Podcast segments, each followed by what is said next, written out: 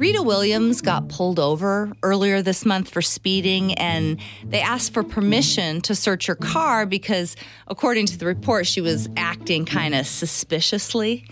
Uh, she said yes, and what do you know? The cops found some prescription anti anxiety pills in her car, and she didn't seem to have a prescription for them. Uh, in fact, the part of the label where the person's name is, the one that the pills, you know, are supposed to be for, was missing. But she had an explanation. They weren't hers, they were her dog's. He'd been really uptight lately.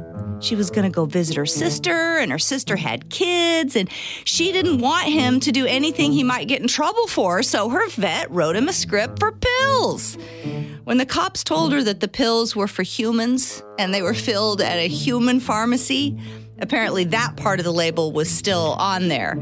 She did admit that she might have taken a couple of them, you know, just to judge how strong they were so she didn't give her pet too much medicine. I completely believe her story. What a caring and responsible pet owner. Exactly.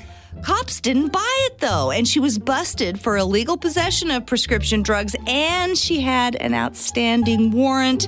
The report does say that animal welfare officers were sent to uh, her address, but as far as they could tell, Rita didn't even have a dog. Yeah, that's a, that's a telling sign of criminal activity.